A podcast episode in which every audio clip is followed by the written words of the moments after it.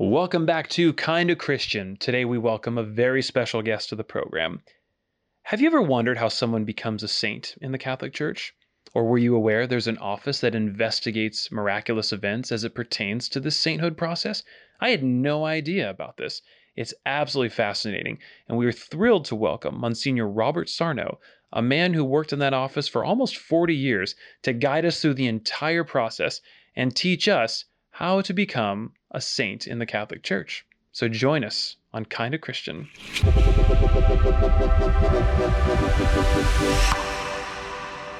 All right, so you are the resident king of Queens right now, and uh, you've been teaching, studying. Uh, the first thing I would love to get into here, because we're going to talk about the whole process and saints and all this, but you have been investigating these miracles for, for almost four decades here right now on the record. Are miracles happening today? Are, are, miracles real? Oh, very real. They are very real. And there are so many more miracles, not just miracles for beatification and canonization. The whole concept of a miracle is the idea of number one, is there a God? Does God or can God interfere in human affairs? And does he? And apart from the philosophical question, certainly the theological question answers yes to all of the three above. And basically, in causes of beatification and canonization, the individual prays in a moment of need for God for help, and God responds according to the person's faith. Wow. Ask and you shall receive, knock and it shall be open to you. So miracles are happening. Okay. So in four decades of investigating miracles, and and we're talking uh, for the average listener who has no idea. I did not know anything about this as far as it pertains to the Vatican's research on this, but you don't come to these miracles lightly. When you are exploring these miracles uh, for this process, uh, you rely on doctors' reports. I mean, this is a thorough process, right? You don't say this haphazardly. There's, there is no. evidence for this stuff. And it's not just a doctor's report, it's doctor's reports, medical and hospital records, uh, exams that have been performed, uh, medical exams of all different types. In other words, everything for and against the case has to be collected as evidence in a trial, in a process, and then uh, sent to Rome for study and decision. So it's a very thorough process. Uh, if, and if those elements cannot be obtained, the case can't be presented. In other words, those are requirements for a case to be bona fide, to be verifiable. Uh, in other words, they have to be verified in fact. Okay. Well, let's start from the beginning then. So, what is you've been investigating these miracles as the church canonizes saints. What is a saint in the Catholic faith? A saint is an individual who has followed Christ more closely. In other words, let's make a distinction here everyone is called to be a saint. In other words, when we close our eyes at the moment of passing from this life into the next, we hopefully open them up in the presence of God. And that is what a saint is someone who lives in heaven with God. Whereas a canonized saint, or what we call canonizable holiness, is someone who has received special grace from God and responded to that grace, and therefore can offer to the faithful a person of who is imitatable, if you will. I like to say a saint has two eyes the eye for imitation and the eye for intercession. The first and most important element of a saint is that he has to be imitatable. In other words, if you want it grossly, he's made the grade, he or she has made the grade, they're in heaven, because they follow Christ more closely. And therefore, the church proposes these examples of how to follow Christ more closely in various fields of life and various moments of life and various positions in life, and therefore to achieve our ultimate and final goal, which is to be in heaven with God forever, for all eternity. And so saints basically are these objects, if you will, of examples rather, of imitation, first and foremost for the faithful. And so, so in other words, a saint is someone who God has chosen in a particular way to be an example. And in order to make that person an example, offer that person special graces. So when we so and just for and again, I'm gonna go. I'm gonna I, I'm gonna be very naive here. And but when we talk about saints, we're talking about every time we say uh, Saint Matthew or Saint uh, Damien or Saint. There's we. This is when we refer to someone like Saint Patrick. These are all canonized saints, meaning they have been officially recognized as saints by the church. That's what confers the the name saint in front of the, their name. Exactly. In other words, there has been some sort of process, some sort of process, because we can't be anachronistic and think the process that exists today always existed from the first days of the church. So, in, in other words, there has to be some official recognition on the part of the church, the pastors of the church, the pope and the bishops, that this person is indeed imitatable. Okay. Whereas anyone is allowed to pray to any individual privately. In other words, there's a difference between public devotion and private devotion. When someone is given the title of saint, it's a form of public devotion, and therefore it's the responsibility of the pastor of the church, the pope, to make that uh, decision and that declaration.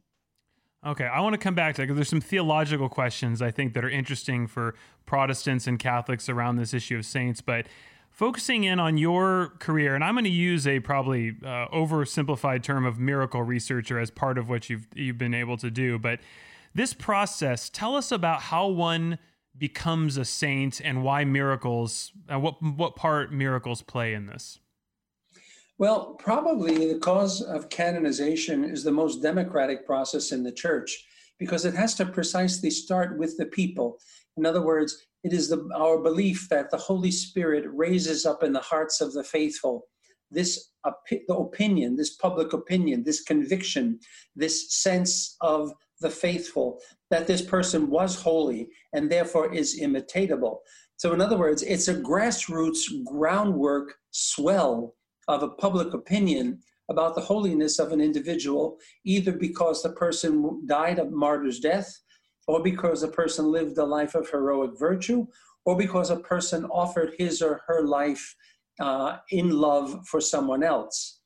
And therefore, this groundswell, groundswell, this uh, public opinion, we call it the sense of the faithful, the Holy Spirit working in the hearts of the faithful raising up that conviction that the person is indeed, was indeed holy and therefore imitatable.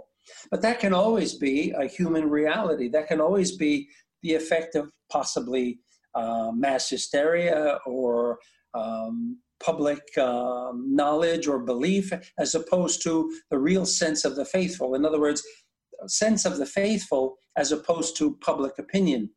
And the way the church verifies the authenticity of this reputation of martyrdom or holiness or of the offering of one life is with the reputation of intercessory power.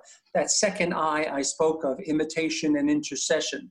In other words, that God confirms this opinion, this public opinion, this conviction of the faithful by granting favors, signs, and even miracles through his or her intercession.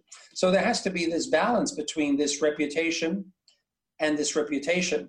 In other words, the authenticity of the reputation of holiness is guaranteed by the miracles. Got it. Okay. So, uh, again, so in layman's terms, essentially, and actually, I read a piece on, I think it was Father Damien, correct me if the name is wrong, but uh, a saint who was canonized in Molokai in Hawaii. And you played an integral part in researching this. And the idea is a, a groundswell. So someone might have, there might be rumors or uh, just talk of someone who is, you know, people are getting prayer from, uh, healings are happening or whatever.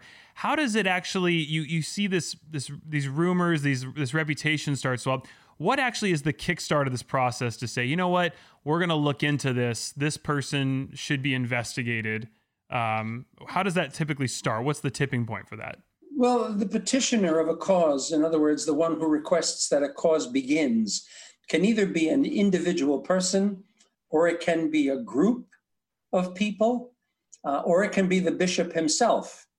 In other words, the church allows any number of ways that someone can petition for a cause to start, but it's the local bishop of the diocese where the person died who can make the free decision as to whether to start the cause or not.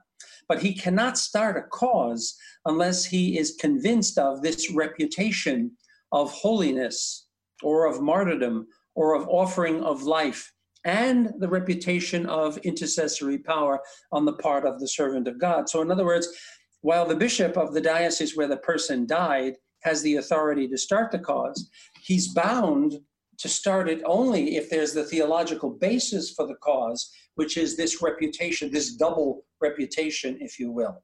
Okay. So now, when we talk about why the bishop of the place where the person died, it's simply because in the overwhelming majority of cases, where the person died is usually where the person lived and where all the evidence is.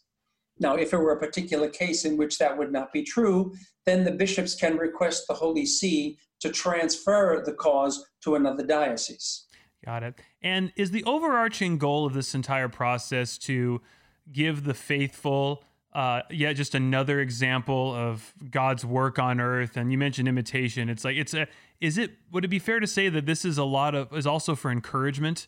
Um, as we the causes give people hope and inspiration and look to these people, and it just it, it's sort of edifying for the entire body. Is that overarchingly what the the cause is for? I would say absolutely sure.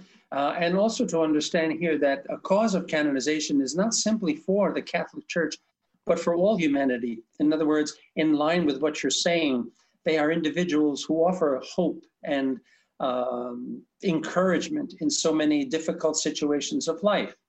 Got it.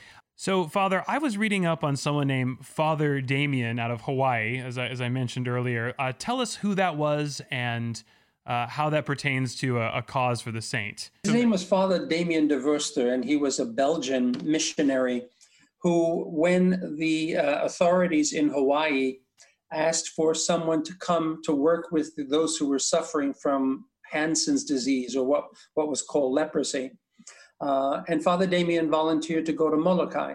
And it wasn't soon after that he went to Molokai that he contracted leprosy, which of course was one of the reasons why they, if you will, exiled those who suffered from leprosy to the island of Molokai because it was a totally and completely lethal disease and was uh, in all cases and uh, it was highly uh, contagious and so unfortunately at that time with the lack of medical knowledge both about hansen's disease and other prophylaxis if you will how to take care of these people that they were exiled to the island of molokai and so father damien was the only one who volunteered to go and uh, to Molokai to work with these patients, these residents of the island. And so that's how Father Damien began his work and um, uh, contracted the disease and eventually died from it. Now, the interesting thing is, is that uh, Father Damien was kind of like living in obscurity, even like Mother Teresa of Calcutta. And it was Robert Louis Stevenson who made Father Damien very famous and popular. Really? By calling him Damien the leper. Uh, just as in the same way, it was Malcolm Muggeridge who made Mother Teresa, this woman who worked with the poorest of the poor in Calcutta, who made her famous. But other than that, these people had lived in total obscurity until, for whatever reason, these individuals heard about them, read about them, met them, went and saw their work, and then wrote about them and made them famous. So that's how uh, Damien became famous. Unfortunately, there was, I mean, unfortunately, in the sense that she doesn't receive the acclaim that she should. Uh, Mother, now Saint Marianne Cope, uh, when Father Damien needed help with the patients, with the residents, he asked all sorts of people if they would go, and Mother Marianne, now St. Marianne Cope of the Sisters of St. Francis of Syracuse in New York, volunteered to go with five other sisters. And it's interesting that unfortunately, and I said unfortunately because she hasn't received as much of the credit as she should, because in effect, when Father Damien got sick, she was the one who ran the whole place. She was the one who took care of him and everybody else and everything. And it's interesting that Mother Marianne when she was uh, when she had decided to go she uh, basically told her sisters i guarantee you if any of you come with me none of you will die from leprosy and to this day none has wow but so we have these these two saints of hawaii now saint damien and saint marianne and unfortunately most people don't know about saint marianne who's quite a, an, an, incredible uh, figure both as a woman and as a woman religious in terms of what she did uh, on that island. Wow.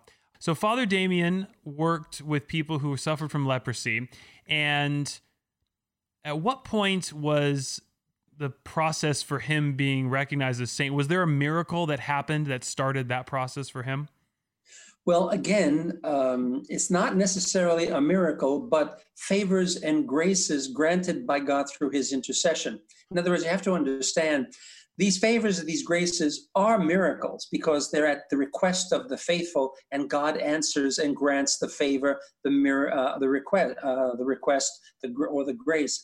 But the thing is, is that one of them is chosen because it can meet the criterion of a canonical process or trial for a miracle. In other words, these are all miracles, these graces or favors. Whenever you ask God for something and your favor is granted or your grace is granted, it, it is a miracle. God is intervening in your life and granting what you've requested.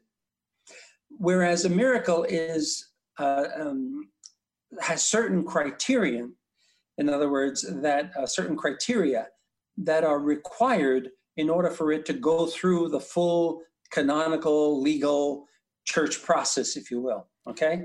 That's yeah. the distinction. So there were a lot of reports of graces and favors granted through the intercession of Father Damien, which enabled the bishop to conclude that since there is this reputation of holiness and this reputation of intercessory power, I can start his cause. Of course, in those days, the cause was started by the Holy See. It was still started under the old legislation, whereas now, since 1983, causes are started by the local bishop. And so I read with Father Damien that there was a woman who had been diagnosed with a rare lung cancer and had three metastasized tumors. And she alleged she went to for intercession with Father Damien. She actually went to his grave site. And then on subsequent x rays, the tumors and masses were getting smaller and smaller until they were completely gone. And in that case, and this is one of many examples, it sounds like, where there are medical just you know no explanation. Tell us about that process for when when those types of things happen. Um, are there doctors at the vatican that look into this? I mean how do you how do you say you know what? How do you actually test that criteria of whether this was a, a physical healing that you can attribute to a saint well, the process starts at the local level. In other words, when a cause is started for the beatification and canonization of someone, there is a, if you will, a lawyer or an advocate for the cause, for the petitioner of the cause, called the postulator. And the postulator is the one who has the responsibility to keep his or her ears open to see, or to hear rather, if there are any miracles that could stand a canonical trial. And so people are encouraged to send in the information. I had this miracle from Father Damien or through Father Damien's intercession. And then it's the responsibility of the advocate or the lawyer of the cause to look into this case and see if it has some substance. In other words, number one, if it has substance, but number two, if that substance can be proven in a trial. It's not simply a question of there's substance, because there are many miracles that cannot be proven through a canonical trial, because a canonical trial has very many uh, requirements for it to go through. So basically, what happens is the process on the miracle starts in the diocese where the miracle took place because the presumption of law is is where the miracle took place is where your evidence is going to be and so once again upon the request of the postulator or the lawyer for the case, the bishop starts the process on the miracle. But again, he can only start the process on the miracle if he's got a, uh, fulfilled a requirement. In other words, it's called fumus boni juris. In other words, fumus means the smoke, and boni juris means good law, the smoke of good law. If you want in gross terms, it means where there's smoke, there's fire. Mm. And so the bishop has to verify that there's some possibility of success before he starts this process. And the way he does that, as you mentioned, is on the local level, he gets doctors to study the material. Now, it's very important to realize that a miracle has two elements there's a scientific element and a theological element. The, the scientific element is that there is no human explanation for what happened. And so, therefore, you never ask the doctor, is it a miracle? You ask the doctor, what is the diagnosis? What is the prognosis? What was the therapy used? And, doctor, can you explain the patient's condition from the therapy that was used?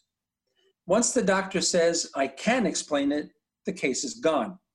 Once he says, I can't explain it, then you go to the next step to verify the theological element, which is where the miracle is. In other words, can you prove that at the moment this scientifically inexplicable fact took place, someone requested the prayer or the intercession of the candidate for canonization? So, for example, in the case of Mother Teresa and the miracle for her canonization, there was a fellow who had about 12 to 15 lesions in his brain, uh, and they were blocking the exit of the fluid that circulates around the brain and keeps the brain moist and functioning. And so this person was taken um, in, in, an emergency way up to the operating room but the doctor, the neurosurgeon, couldn't operate on him to drain this liquid because he couldn't he couldn't be put under anesthesia because he had a defective trachea. And the uh, anesthesiologist said, "Look, I'm not going to risk doing this because I could kill him right here and now with this defective trachea. We have to get a specialist and get him in here." So when the neurosurgeon went out to make a phone call to find the expert in uh, tracheotomies, or rather, I'm sorry, in, um, in esophageal uh, realities or questions. We were able to verify that at that very moment, on the other side of town in Santos, Brazil, his wife was crying in the parish church. And she uh, was approached by the pastor who asked what was going on. And when she told him that her husband was being operated at that very moment, the pastor said, Well, let us pray for the intercession of Mother Teresa.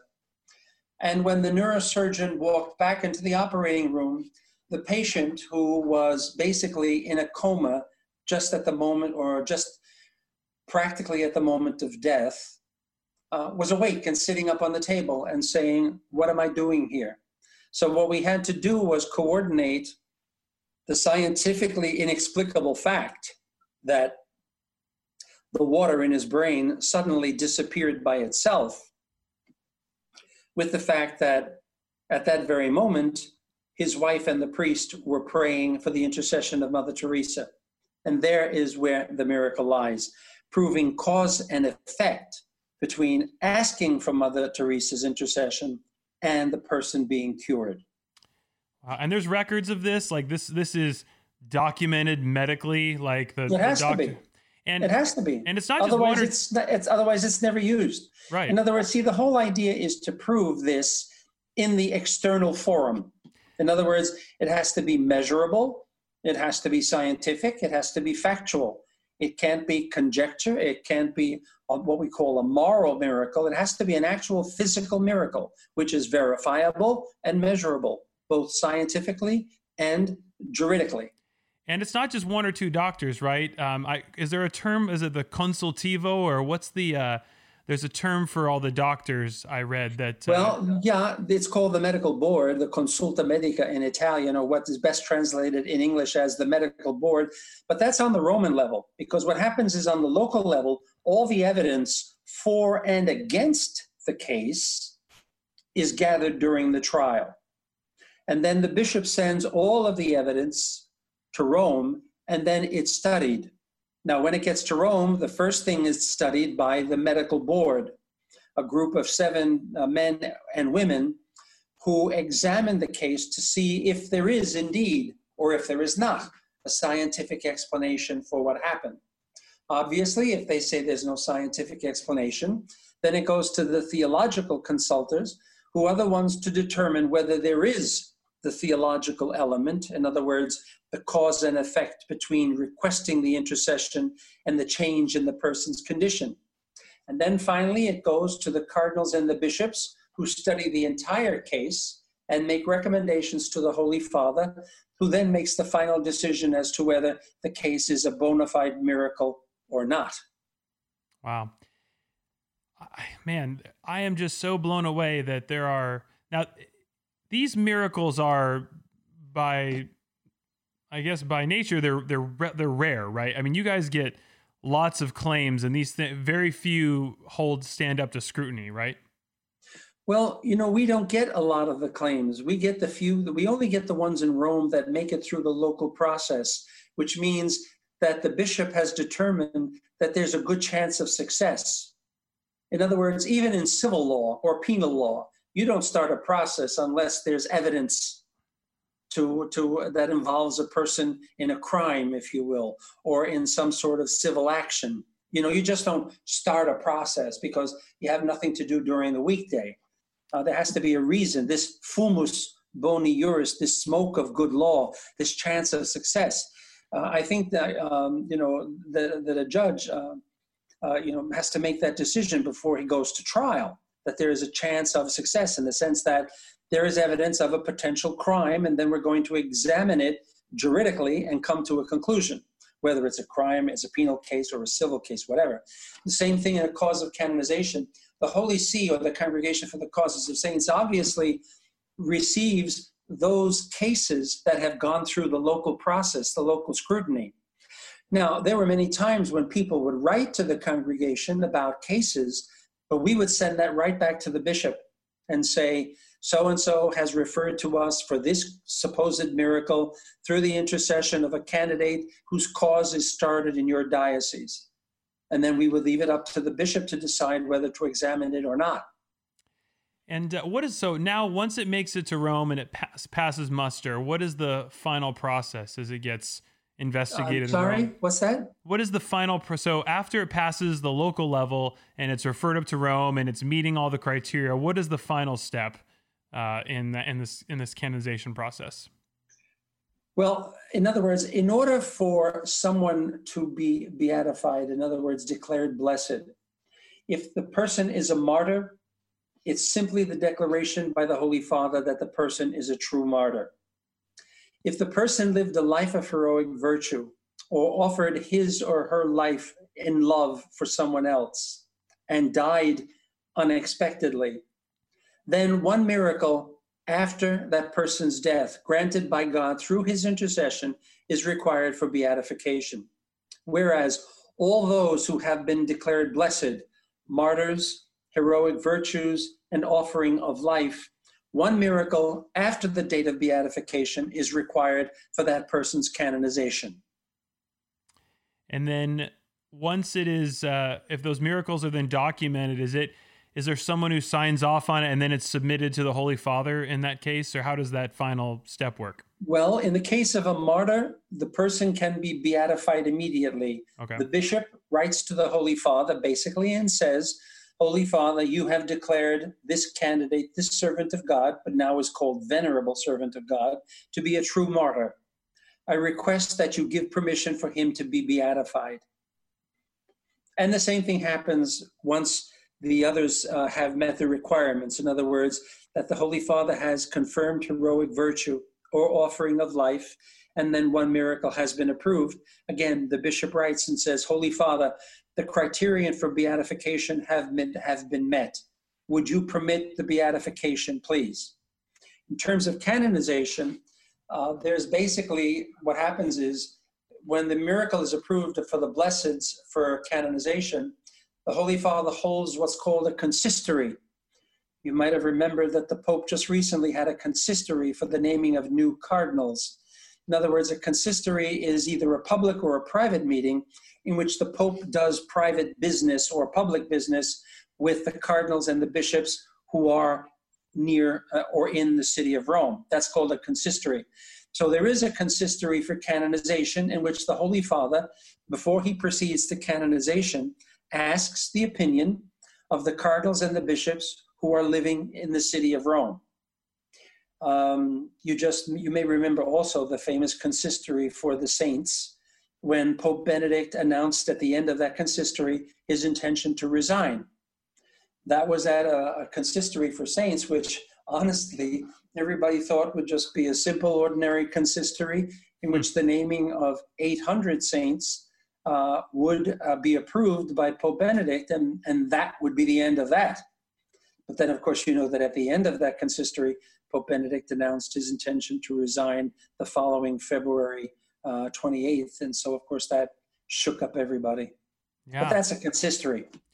Wow. And how long would you say if you if you could average it, does it how long does it take typically for this entire canonization process? This takes years, right? This is impossible. A, yeah. Impossible to say because there are many causes at the congregation in which there's no miracle for beatification or no miracle for canonization. And the cause is blocked, stopped, because there's no the requirements for beatification or the requirements for canonization have not been met. Just recently, there's been a book that has come out. I forget the name of the author, but they did a piece of it on on the um, on the uh, in the New York Times, I believe, this past week, and they spoke about the fact that this American cause of Emil Kapaun, who was a a priest uh, chaplain during the Korean War, and how his cause isn't going forward because there is, you know, you need uh, recommendations and you need money and all. This is all nonsense. A person who is a sports writer who writes a book is kind of like me writing a book on techniques of neuro- neurosurgical operations. It has nothing to do with the reality of the situation. Causes don't go ahead simply because the requirements are not met. And in most cases, the reason why a cause doesn't go through is because the miracle has not occurred. See, and I think that's so interesting for people who listen and go, man, this sounds like a bunch of just, you know, hooey. I cannot believe, you know, I have trouble believing in miracles. I personally was just fascinated by how rigorous this process was. And even reading, in fact, it, eh, correct me if I'm wrong, um, as you often do, Father, but uh, is uh, the term devil's advocate originates from this process, correct? Yes, it does. I got one but right. All right. okay, but the, the whole idea is now with the new legislation, the mentality is, has to be, everyone is a devil's advocate because no one has a right to be canonized. Right. And so when we talk about the process in the local church, it is not the process of collecting evidence so that the person can be canonized.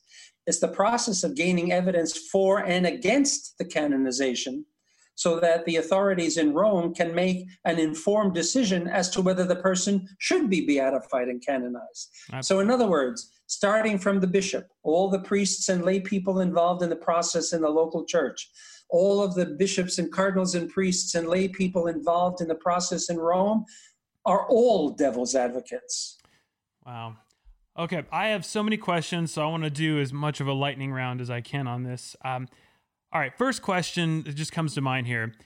You mentioned the criteria for miracles. It's it's physical. It's attributable to the saint. Um, this you know we're not talking emotional healing here. I can't be uh, I can't submit a cause if I if people say I was a jerk and now I'm really nice. But well, there are a lot of people, for example, who have argued or have asked the congregation, well, why can't you accept a miracle through the intercession of someone for a drug addict or an alcoholic, for example, who's hmm. reformed mm. or whatever? Uh, these are referred to as moral miracles. And since they're not measurable, they're not confirmable. Right. Uh, the congregation has never accepted these moral or does not accept the moral of miracles, not denying the fact that they could be miracles. Absolutely. No. Abs- yeah. Okay. No, absolutely. We're not denying the fact that they could be miracles, but we're just saying that the, the congregation says that for canonization and beatification, a physical, measurable uh, reality is required. Got it. Now, here's my question. Say, in the case I mentioned of the woman in Hawaii, and um, her three tumors disappeared, and for the next three decades, that's just considered a miracle. And then one day we discover that a severe influenza infection is correlated with cancer disappearing. Um, and now we find a new expl- a new scientific explanation. Would that go back and retroactively uh, affect the that's a fallacy. It's a fallacy because the miracle is not is in the fact that at the moment she requested the intercession of Father Damien, her situation changed radically. But couldn't that be coincidental though? I mean, like that. I get you. The timing is obviously interesting, but I know in this case they were talking. You know, I I was impressed that the questions you were asking were, okay, what was the treatment prior you know could the radiation treatment that she got on her hip for a hip replacement have affected if you're that talking, if you're talking about the person whom i think you're talking about who has become a very dear friend of mine who is still living and i think she's got to be close to 95 wow that's awesome uh, audrey um, actually uh, there was a problem as to the direct and immediate uh, cause and effect between her prayer to Father Damien and the intercession. Yep.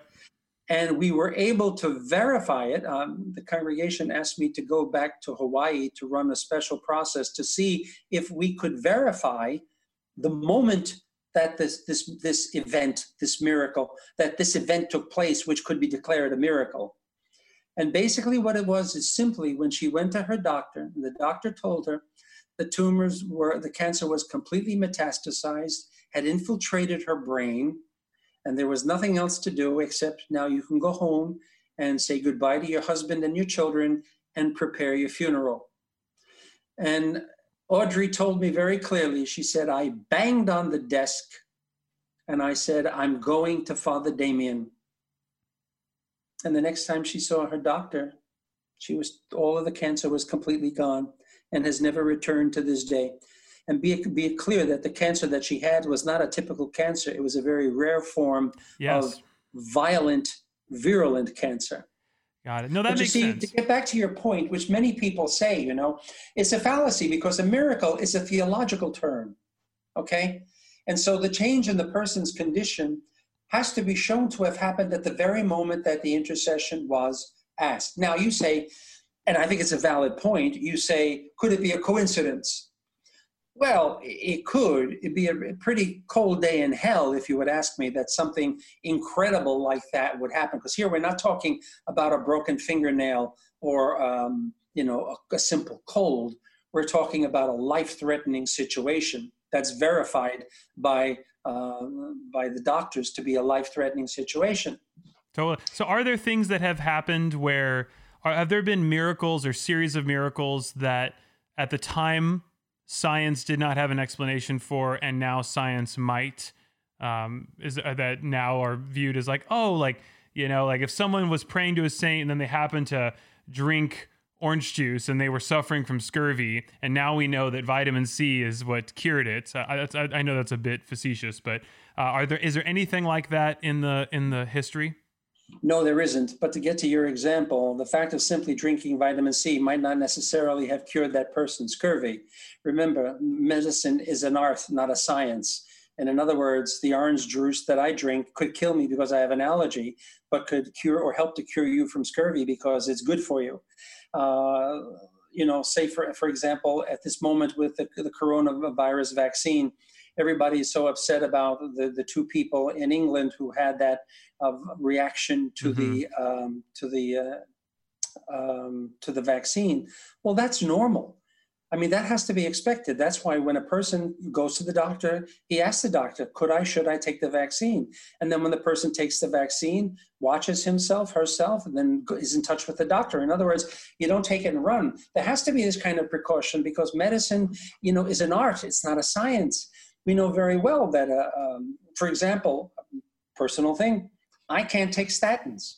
I, I am just intolerant of statins. Mm. So uh, statins that help so many people with cholesterol, triglycerides, and all this kind of stuff would kill me. No, I see. I see what you're saying, and so I guess the bottom line is that. But the point that the I timing make, is important. If I can make this point, uh, Ryan, uh, is this: what you're saying is not necessarily untrue.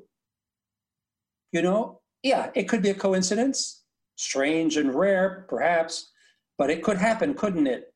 And that's where I think it's something that the church cannot be afraid to say is that this is also a moment of faith. Mm. That it's, it's a commitment of belief that God exists, that he can intervene in human affairs, and that he does. Yeah. And so when the church canonizes someone, it is a question of faith. Yes. That is why a canonization by the Holy Father is considered to be an act of inf- papal infallibility. And as a matter of fact, even when the Pope canonizes, the very words that he uses to declare someone as a saint is we define and we declare, which are the traditional words of an infallible proclamation. You know, so many people uh, were scanning the internet to try to find about papal infallibility when Pope Francis spoke about the whole question of civil unions. Well, it, it's not part of papal infallibility. The Pope has to be very clear and specific that he is teaching infallibly, or it's part of the authentic teaching of the church of centuries.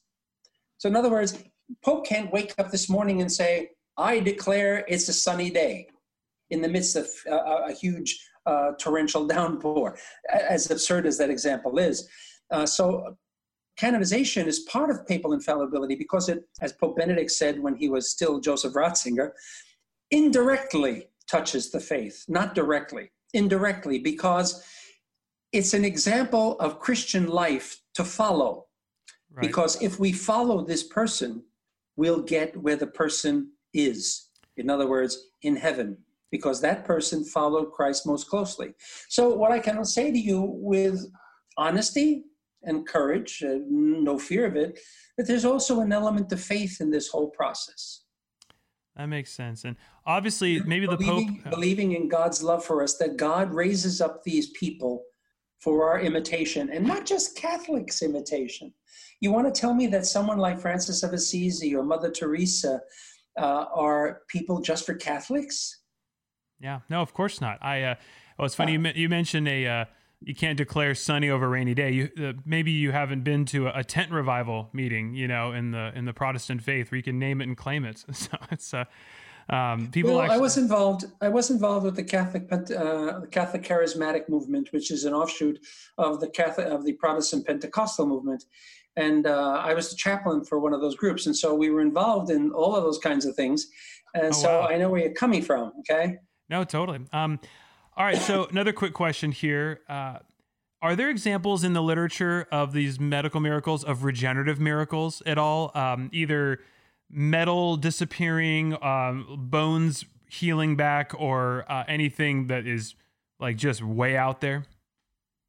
You mean are there examples or are they printed out there? Yeah, meaning like are is there in in your overseeing of this evidence, have you seen evidence for miracles of bones that were broken suddenly mended back together or um Oh, you know. I'll give you an I'll give you an example of an Indian case uh, from India. Yeah.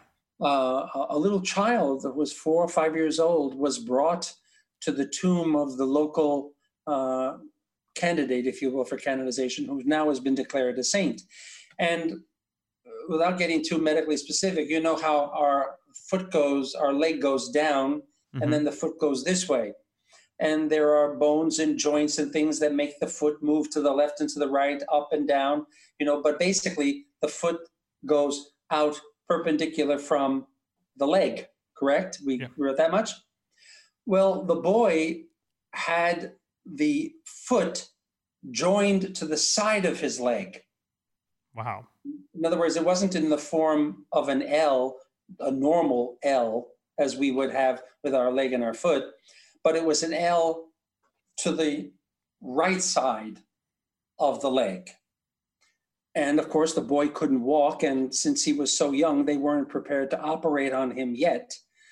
And the mother and father took him to the tomb of the uh, of the the now saint, and uh, they prayed and they went home. And the next morning when the boy woke up the foot was completely normal. And that process survived the whole obviously the investigation. I mean how would you even go about well, verifying that? I, I i coined a term which some some use now a photographic miracle. In other words you have a picture before a medical verified x-ray okay? Yeah. Not a picture before and a picture after. And basically, the, uh, the all of the doctors said, "What do you want us to say?" yeah. What? When? When would this happen? Or, for example, if you'll forgive me, the case of the miracle for the uh, beatification of Mother Teresa.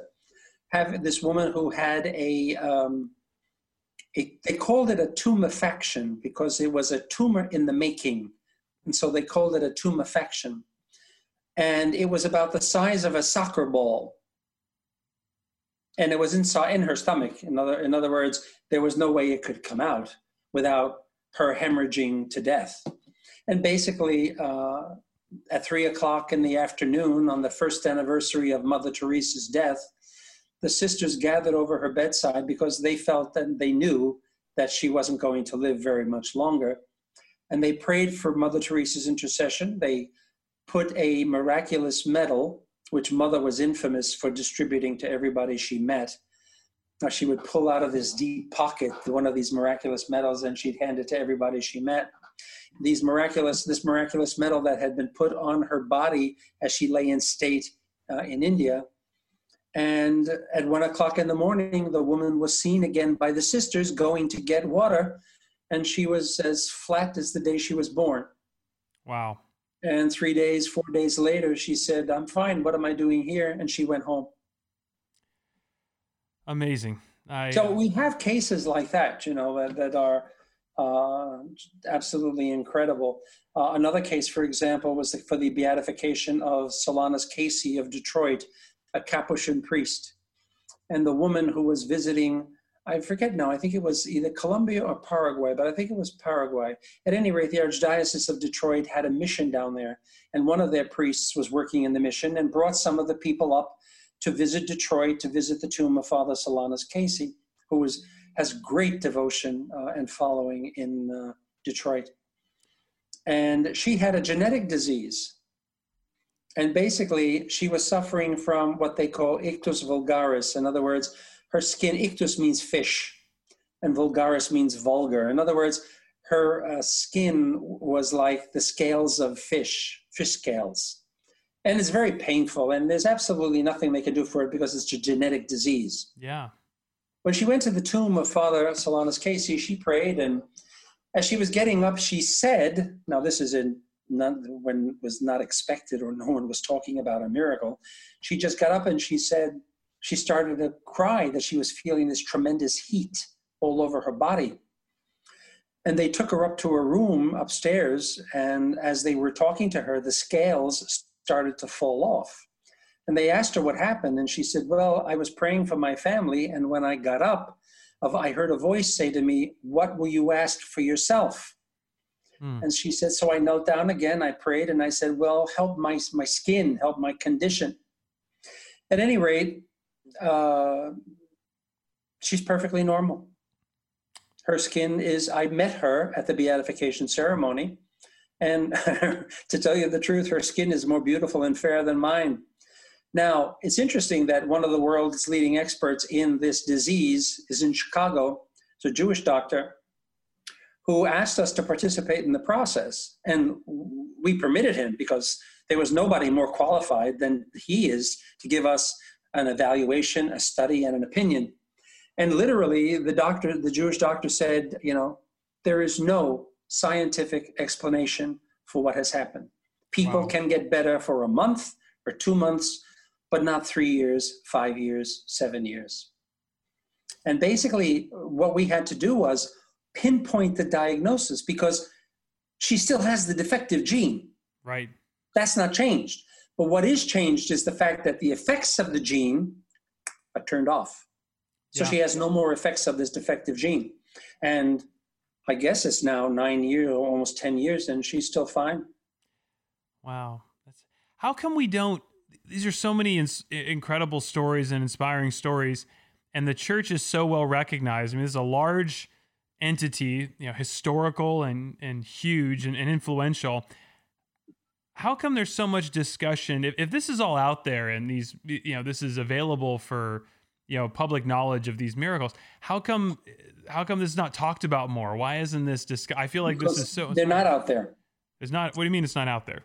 they're not out there because, un- well, fortunately or unfortunately, or I should say, fortunately and unfortunately, the laws of privacy enter in here. And so to say a person's name is to violate that person's privacy. And what's going to happen is, I think eventually down the road, the congregation and also the local churches are going to have to face the issue what do we do to protect this individual's privacy, someone who has been granted a miracle? Yeah. But even just knowing no, that no, the there, there is a, I'm sorry, there there is a, a juridical way that that can be done by blocking out the person's name. That's true. Uh, but this whole question of you know privacy goes far beyond just the juridical civil uh, question. It goes also on, the, on a moral question of the person's right to privacy, uh, because you can imagine how these people would be invaded, bombarded by all sorts of people trying to write books and like yourself do interviews you know so it's it's a it's a touchy question it's it's uh, a question that goes beyond the civil and juridical uh, questions to also a moral question about the privacy of an individual.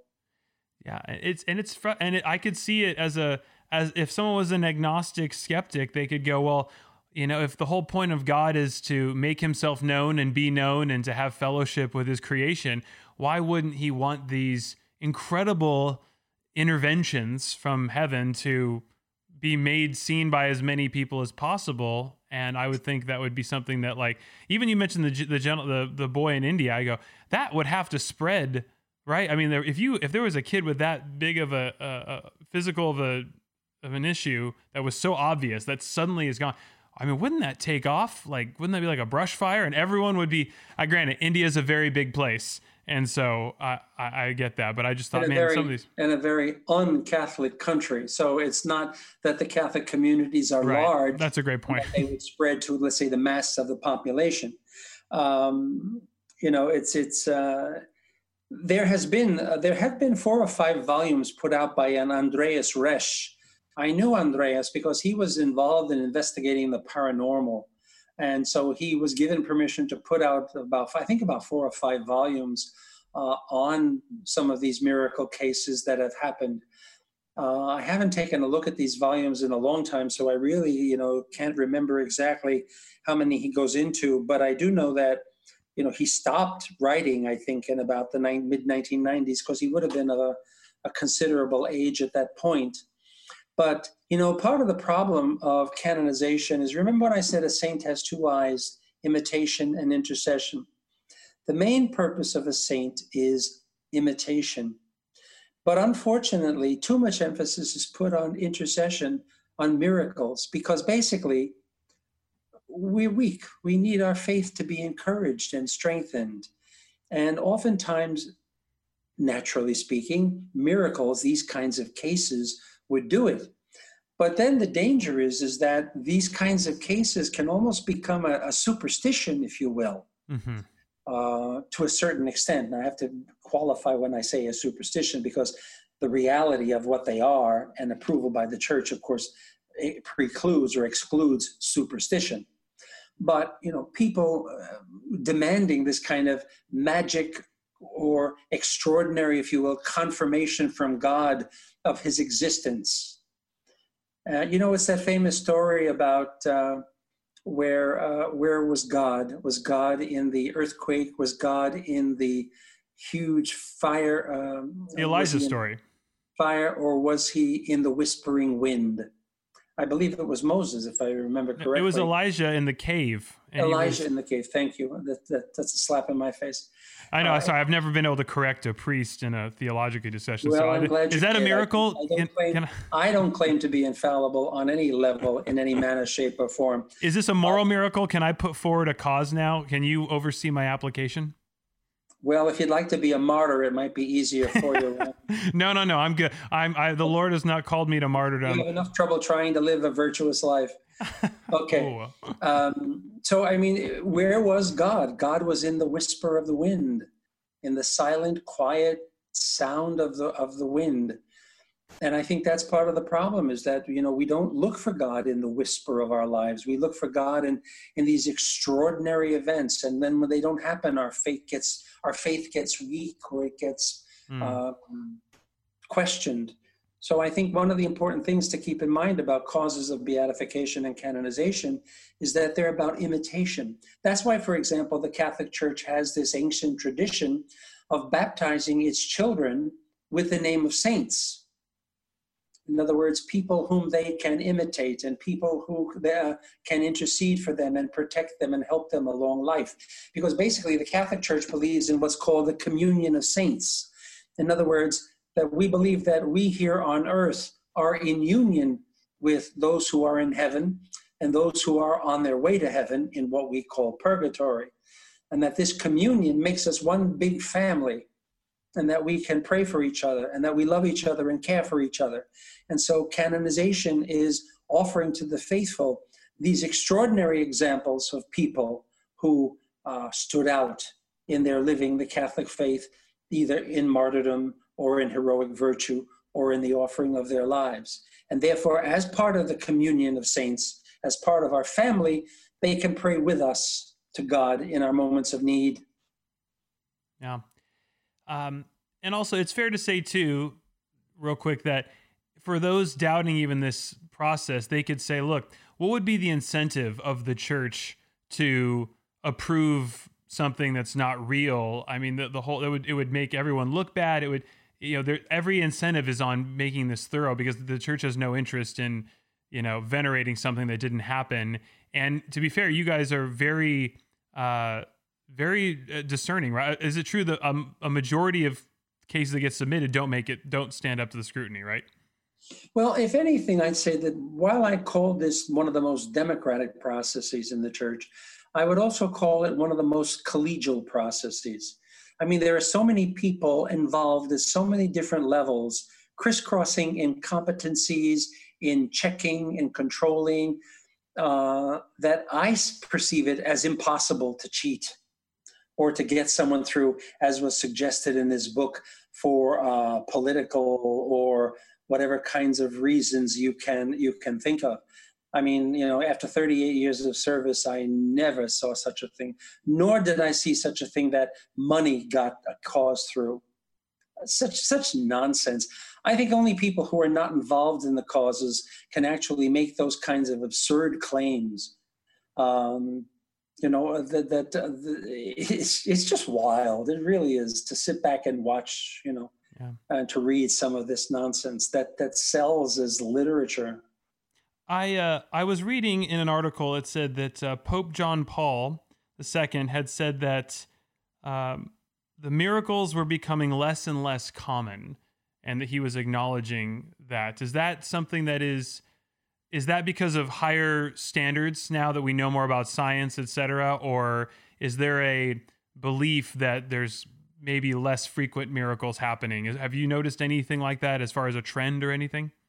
Well, I, I, I certainly agree with Pope John Paul II, but I agree with him on two levels. The first level, I think, is that there are fewer miracles because the standards have gotten much more strict.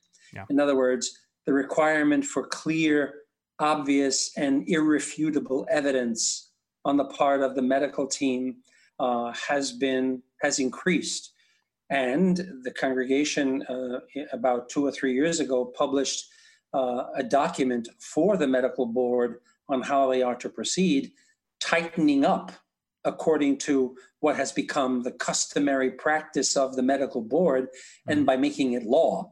So it's been a, a, a well found change in this more strict code uh, if you will, of behavior on the part of the medical board and in Rome, and on the part of the doctors in the local churches when they're involved in these miracle cases. And the second reason I think is also for a faith reason. I think that people are praying less. I think, I think they're putting more faith and trust in uh, doctors and nurses and hospitals and surgeries and medicines. And almost like, you know, in a certain sense, it's kind of like our attitude now towards the COVID virus vaccine. This miracle drug is going to free us from this virus. And I pray God that it does. And honestly, as a 72 year old potential victim, I hope to be among the first to be able to get it. I'll take it right away.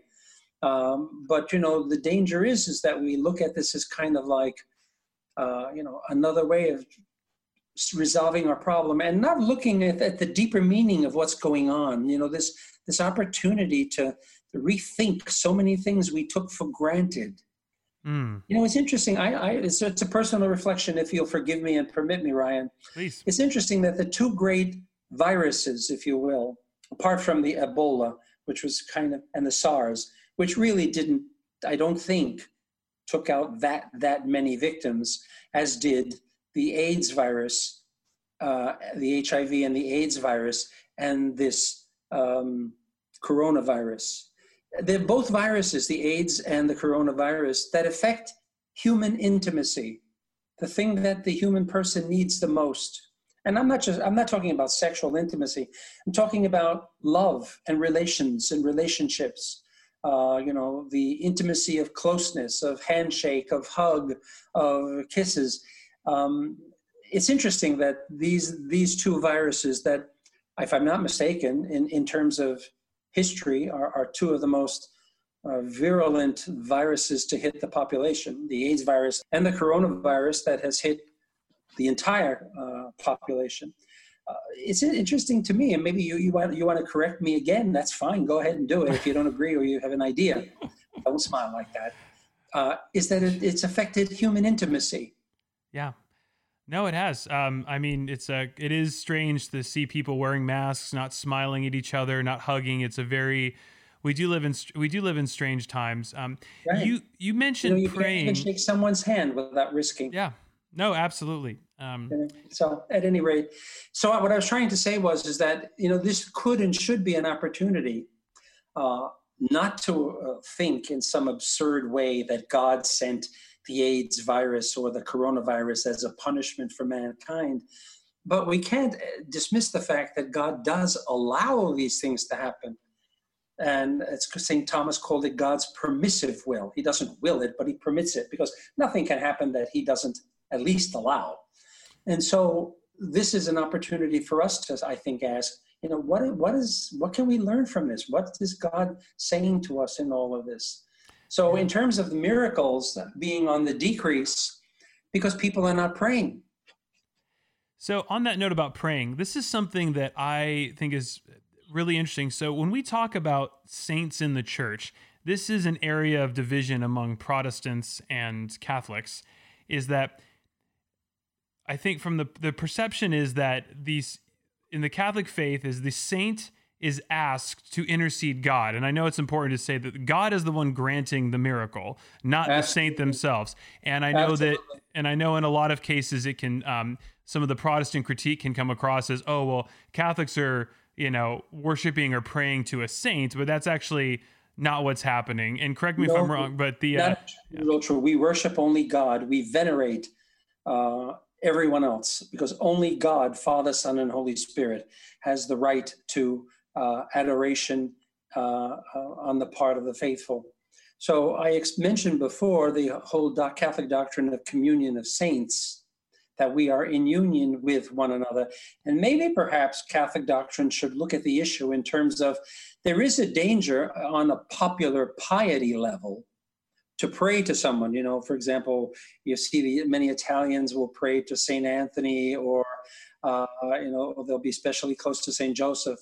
The Irish will be especially close to uh, St. Patrick, mm-hmm. you know, as if you know, they like semi-gods or other gods. Their, their direct line to God is through St. Patrick or St. Anthony. Uh, right. Uh, which of course is not true at all. But unfortunately, this is a question of popular piety, which always has to be corrected, and that's the job of the local pastors and priests to do that. So, I mean, the whole issue then should be: could we not then talk about communion with. The very word to be the communion of saints, the word communion means cum unio, to be in union with. And if we're in union with, for example, we're in union with our family because of blood relations, you know, we talk to each other, we ask each other for help. Could we not speak of the same thing with saints, that we don't pray to the saints, we ask them to pray with us to God? Um, another issue with Protestants and Catholics is this whole question of intercession. Mm-hmm why ask someone to intercede when you can go directly to Jesus Christ, who is God man? Well, the church has never said, don't go to Jesus Christ, go to your local saint or your preferred saint. Because what has always got to be kept in mind is that it is Jesus Christ who is the one mediator between God and man. But the issue, too, I, I remember once there was a, a, group of Protestant ministers came to the congregation. They were brought by the um, uh, the Vatican Office for Christian Unity, and they asked me to give them a talk about the process of canonization. And so once I mentioned uh, intercession imitation, you know, and I said, well, I said, it's interesting that St. Paul in his letters says very clearly Be imitators of me. And I remember this one Protestant minister looked at me with a scowl face saying, Well, I have something to say about that. Well, of course, I think the, other ministers kind of like, you know, calmed him down and basically, you know, told him this is not the place. But when St. Paul uses that expression, be imitators of me, obviously he's not saying be imitators of Paul, you know, me, Paul. He's saying be imitators of me because I imitate Jesus Christ. Yeah. And so what we have to be careful of is not to uh, base our faith and our theology on words which don't always express the true or full concept of what we're doing. So that's why, for example, we make the distinction between adoration of God and veneration of the Blessed Mother and saints. In other words, we venerate them, we honor them in a special way, but we do not give veneration to God. We give adoration to God and worship to God and God alone. Got it. So, would you say to a Protestant then is that would the Catholic response be, well, say there's someone in your community who, for whatever reason or whatever circumstances, happens to have prayed for the sick and seen uh, there's uh, a disproportionate share of healings, a Protestant would not be opposed to asking that person to pray for them.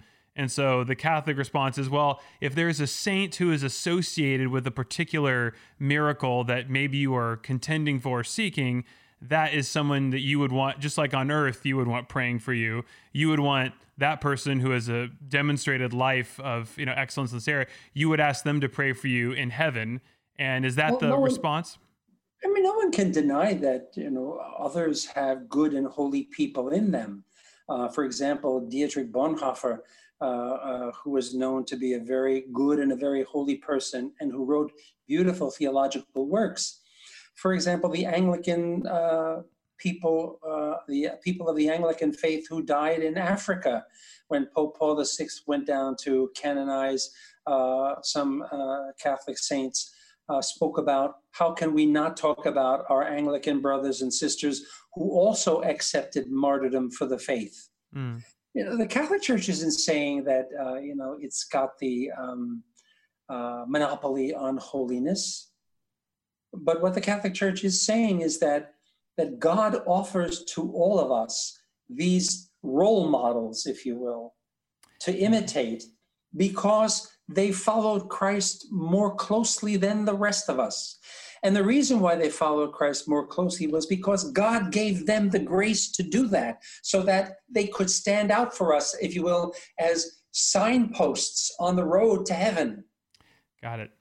So so the idea is that these saints are in heaven alive today and that you are just like you ask your earthly family to pray with you for things and you pray to God, you are asking your heavenly the heavenly saints who are up there to pray for you as well. Is that heavenly the... intercessor? It's an analogy that, like all analogies, limp a bit. Okay, yeah. all analogies are valid, but they all limp. And the limp here is the fact that because they are in heaven, if you will forgive the gross uh, human expression, they have God's ear. Yeah. In other words, they're in His presence. They share in God's holiness by being in the presence of His face. They see him face to face, and therefore they share in a special, particular way in God's holiness because they have achieved the goal. So while you're right uh, in that analogy, it limps in that a saint who is canonized is one whom the church confirms that is in heaven, and by that fact beholds God beholds God face to face, and therefore is different, qualitatively different. Got it. When did this idea of praying to saints for intercession originate? Because I, you mentioned Paul oh, in the days thing, of the uh, catacombs. Because what I was reading up, I thought it was interesting. On on one hand, we do see examples in Scripture of now in the negative sense, we see Saul conjuring up, you know, Samuel through the witch of Endor. So there's some interaction. There's the parable that Jesus offers with Abraham um, and Lazarus, or as Lazarus, the rich man and the poor man. Um, but the other thing I was curious about is why wouldn't Paul or Peter uh, in in their letters say, you know what, like when you pray, make sure you ask Moses to pray for you or Elijah to pray for you or pray for you know any of these you know Enoch, any of these holy figures that had gone before them. I, I, correct me if I'm wrong, but we don't see that in the epistles, though, right? We don't see the Apostle Paul asking us to beseech the patriarchs to pray for us, do we? Well, you don't you don't see it in specifically ask uh, Moses to pray for you before God, but you see a very clear understanding, even if it's uh, primitive and just beginning, of this concept of we're a family we're saints. We have to pray for each other. In fact, Paul calls people on earth saints because being baptized with the Holy Spirit, they share already in God's life. And therefore, having the Holy Spirit within them, they are holy, they are saints. Mm-hmm. And so there is this concept in, in, the, uh, in the New Testament about the fact that we are called to be a family, a communion, to pray for each other, to care for one another. As a matter of fact, I think it's St. Paul who says, hey, take care of the, your Christian brothers and sisters first. They're the first ones to take care of, then worry about the rest. Yeah. So, I mean, there's this concept that is growing. And then, you know, as time goes on, uh, specific theological explanations and terms and terminologies and distinctions uh, will be put on things for better or for worse sometimes, uh, so that these concepts are not really new. So, for example, if you go back to some of the early church fathers, which is interesting how now St. John Henry Newman of England uh, came back to the Catholic faith from the Anglican Church, is that reading the church fathers, he began to see that the early days of the church, uh, there was this whole concept of praying for one another and praying to God together as a family. So, for example, in the earliest days of the church, you have some of the church fathers saying, Look at uh, this one who died. What a wonderful example for you, who probably will be next. And yet, and also the, uh, the early Christians gathered at the tombs of these witnesses, these martyrs, uh, in order to celebrate the Eucharist, the liturgy of of God's presence among us in, in the sacrament of Holy Communion. And as a matter of fact, even in today's churches, in the Catholic Church, relics of saints will be put in the altars to remind us of the catacomb experience, that the masses were originally celebrated on the tombs of the saints, because there already they were aware of the fact that, hey, look, this one died yesterday, tomorrow will be my turn. And so, therefore, there was this concept of imitation. I want to go as faithful as you went. And then there was the idea developed pray for me that at the last minute, I don't cheat and run away. So, the, pro- the concept of imitation and intercession already existed from the earliest days of the church, but it may not have been formulated in that very way, in that very say developed or theological understanding of what's going on or what was happening it was more of a down to earth everyday common experience of seeing their mothers fathers brothers sisters priests bishops Got being it. put to death or uh, not denying being put to death rather than denying the faith and therefore knowing that we were a family and that as they were in heaven with jesus christ they could pray with us for me tomorrow when it's my turn Got it. So the bottom line is that death does not stop the family. Death cannot separate the family. That one group may be on earth, the other group's in heaven, and so uh, death death can't stop I, the. Inter- it's interesting to find out what was the what's the origin of. Nobody says anymore. Oh, did you hear John died yesterday? No, John passed yesterday. Hmm. Passing implies a passing from one life to another. And I wonder where this concept whether it's a denial of death or whether it is a Judeo Christian understanding of death as being a moment of transition from this life to the next, I don't yeah. know. But I, I, think that perhaps in the, the primal faith level of every human person, there's something going on that we no longer, at least that I know of, people don't yeah. say he died, he passed, passed away. No, that's interesting. And I and Father, I appreciate your saying, and I think uh, Protestant listeners would appreciate too that. Uh, it's cool to hear a, priest recognize that even if there's some some small theological disagreements of whether to go straight to Jesus or asking a saint, that there is the issue of uh, neither side wants any adoration to be robbed from God, and that sometimes a particular saint in the process of intercession could uh, un, incidentally take the place of or become an, uh, a, a, a barrier to that intimacy with Christ and take on some popular, of that. That's the fault of popular piety, right? And that's where it's the responsibility of the priests on the on the front line, as a pastor I knew used to say, to correct that. Yeah. So that that never happens. Got it. Because well, Christ is the only mediator between God and man. And so that is the responsibility of the local pastors to make sure that that defect doesn't enter into the into the spiritual life of any of the faithful. Yes. And no, especially of the faithful entrusted to him in a particular parish or community. Absolutely. Well, I uh, I know our, we're running low on time here, um, but I, I did want to close on a on an upbeat note, and thank you so much. This has been so interesting. Uh, as someone who has never studied the saints, uh, and obviously we could all use a little dose of inspiration right now. Uh, who are just a few saints that you would say to anyone who's never even explored uh, the life of the faithful? Who are some of your favorite saints whose lives just are inspiring, or just people would find really interesting and and derive a lot of um, you know blessing from studying right now? Well, certainly on the top of my list would be Mother Teresa. Um, it's just interesting that we have the woman version of St. Francis of Assisi in our time. Uh, and I think that Mother Teresa's message can very easily be lost, how she worked with the poorest of the poor. And you know, it's one of the rare occasions in sacred scripture when Jesus said, You're going to hell. You know, I was hungry and you didn't feed me. I was thirsty and you didn't give me to drink. Mm. I was naked and you didn't clothe me. I was in prison and you didn't come to visit me.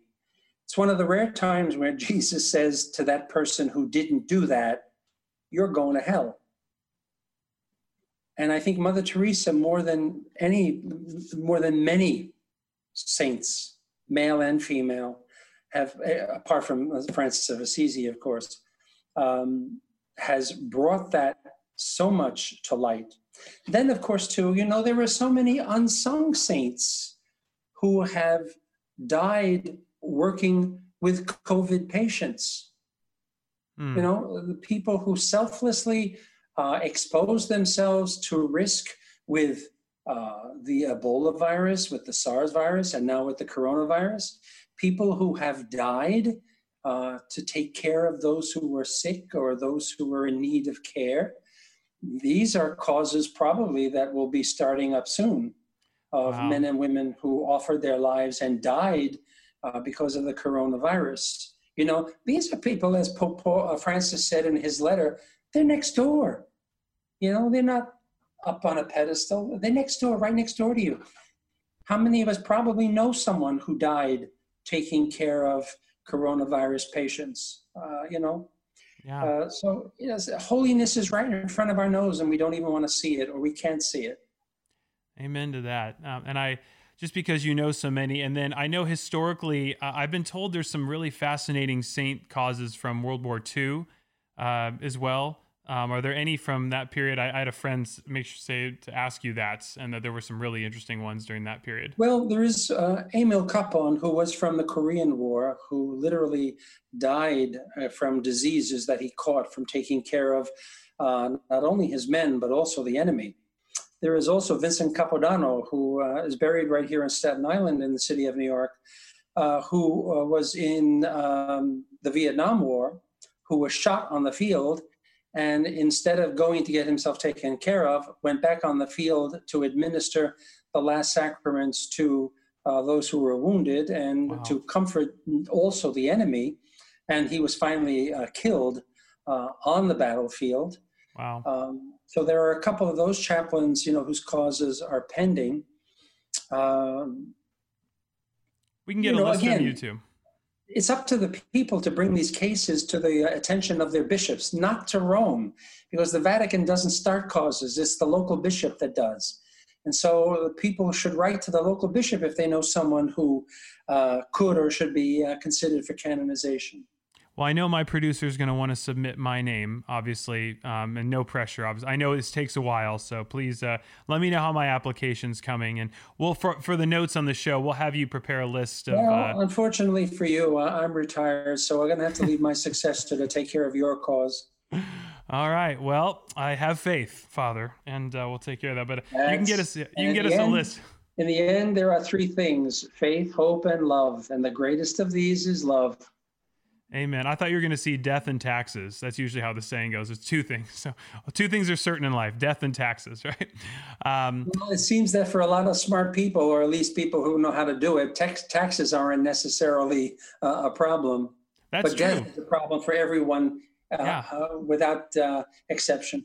That's true. Well, Father, thank you so much uh, for today and for this conversation. I hope you'll you'll permit us to do it again. I want to pick your brain on so many things, but this is this is crazy. There are miracles out there, holiness next door, and we just got to go dig in and find it. So I so appreciate you, Father, and uh, hopefully you'll come back and see us again.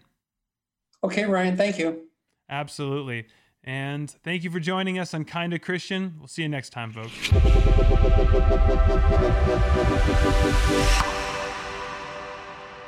Thank you so much for listening to Kinda Christian. Hope you enjoyed this episode. If you did, please subscribe and leave us a five star review.